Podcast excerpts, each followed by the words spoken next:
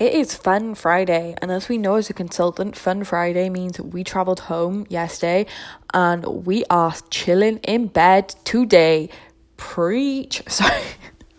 right so I'm, I'm saying it like this but let me tell you now right when i'm doing my job on a friday there is no enthusiasm i am dead beat i don't know why like my travel day back home absolutely kills me so this is your day to recover, to watch that Netflix, to schedule in that series, to listen to that audiobook, you know, whatever you want, but you need to rest.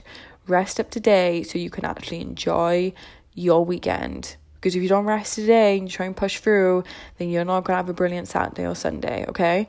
So have fun. have fun the consultant way.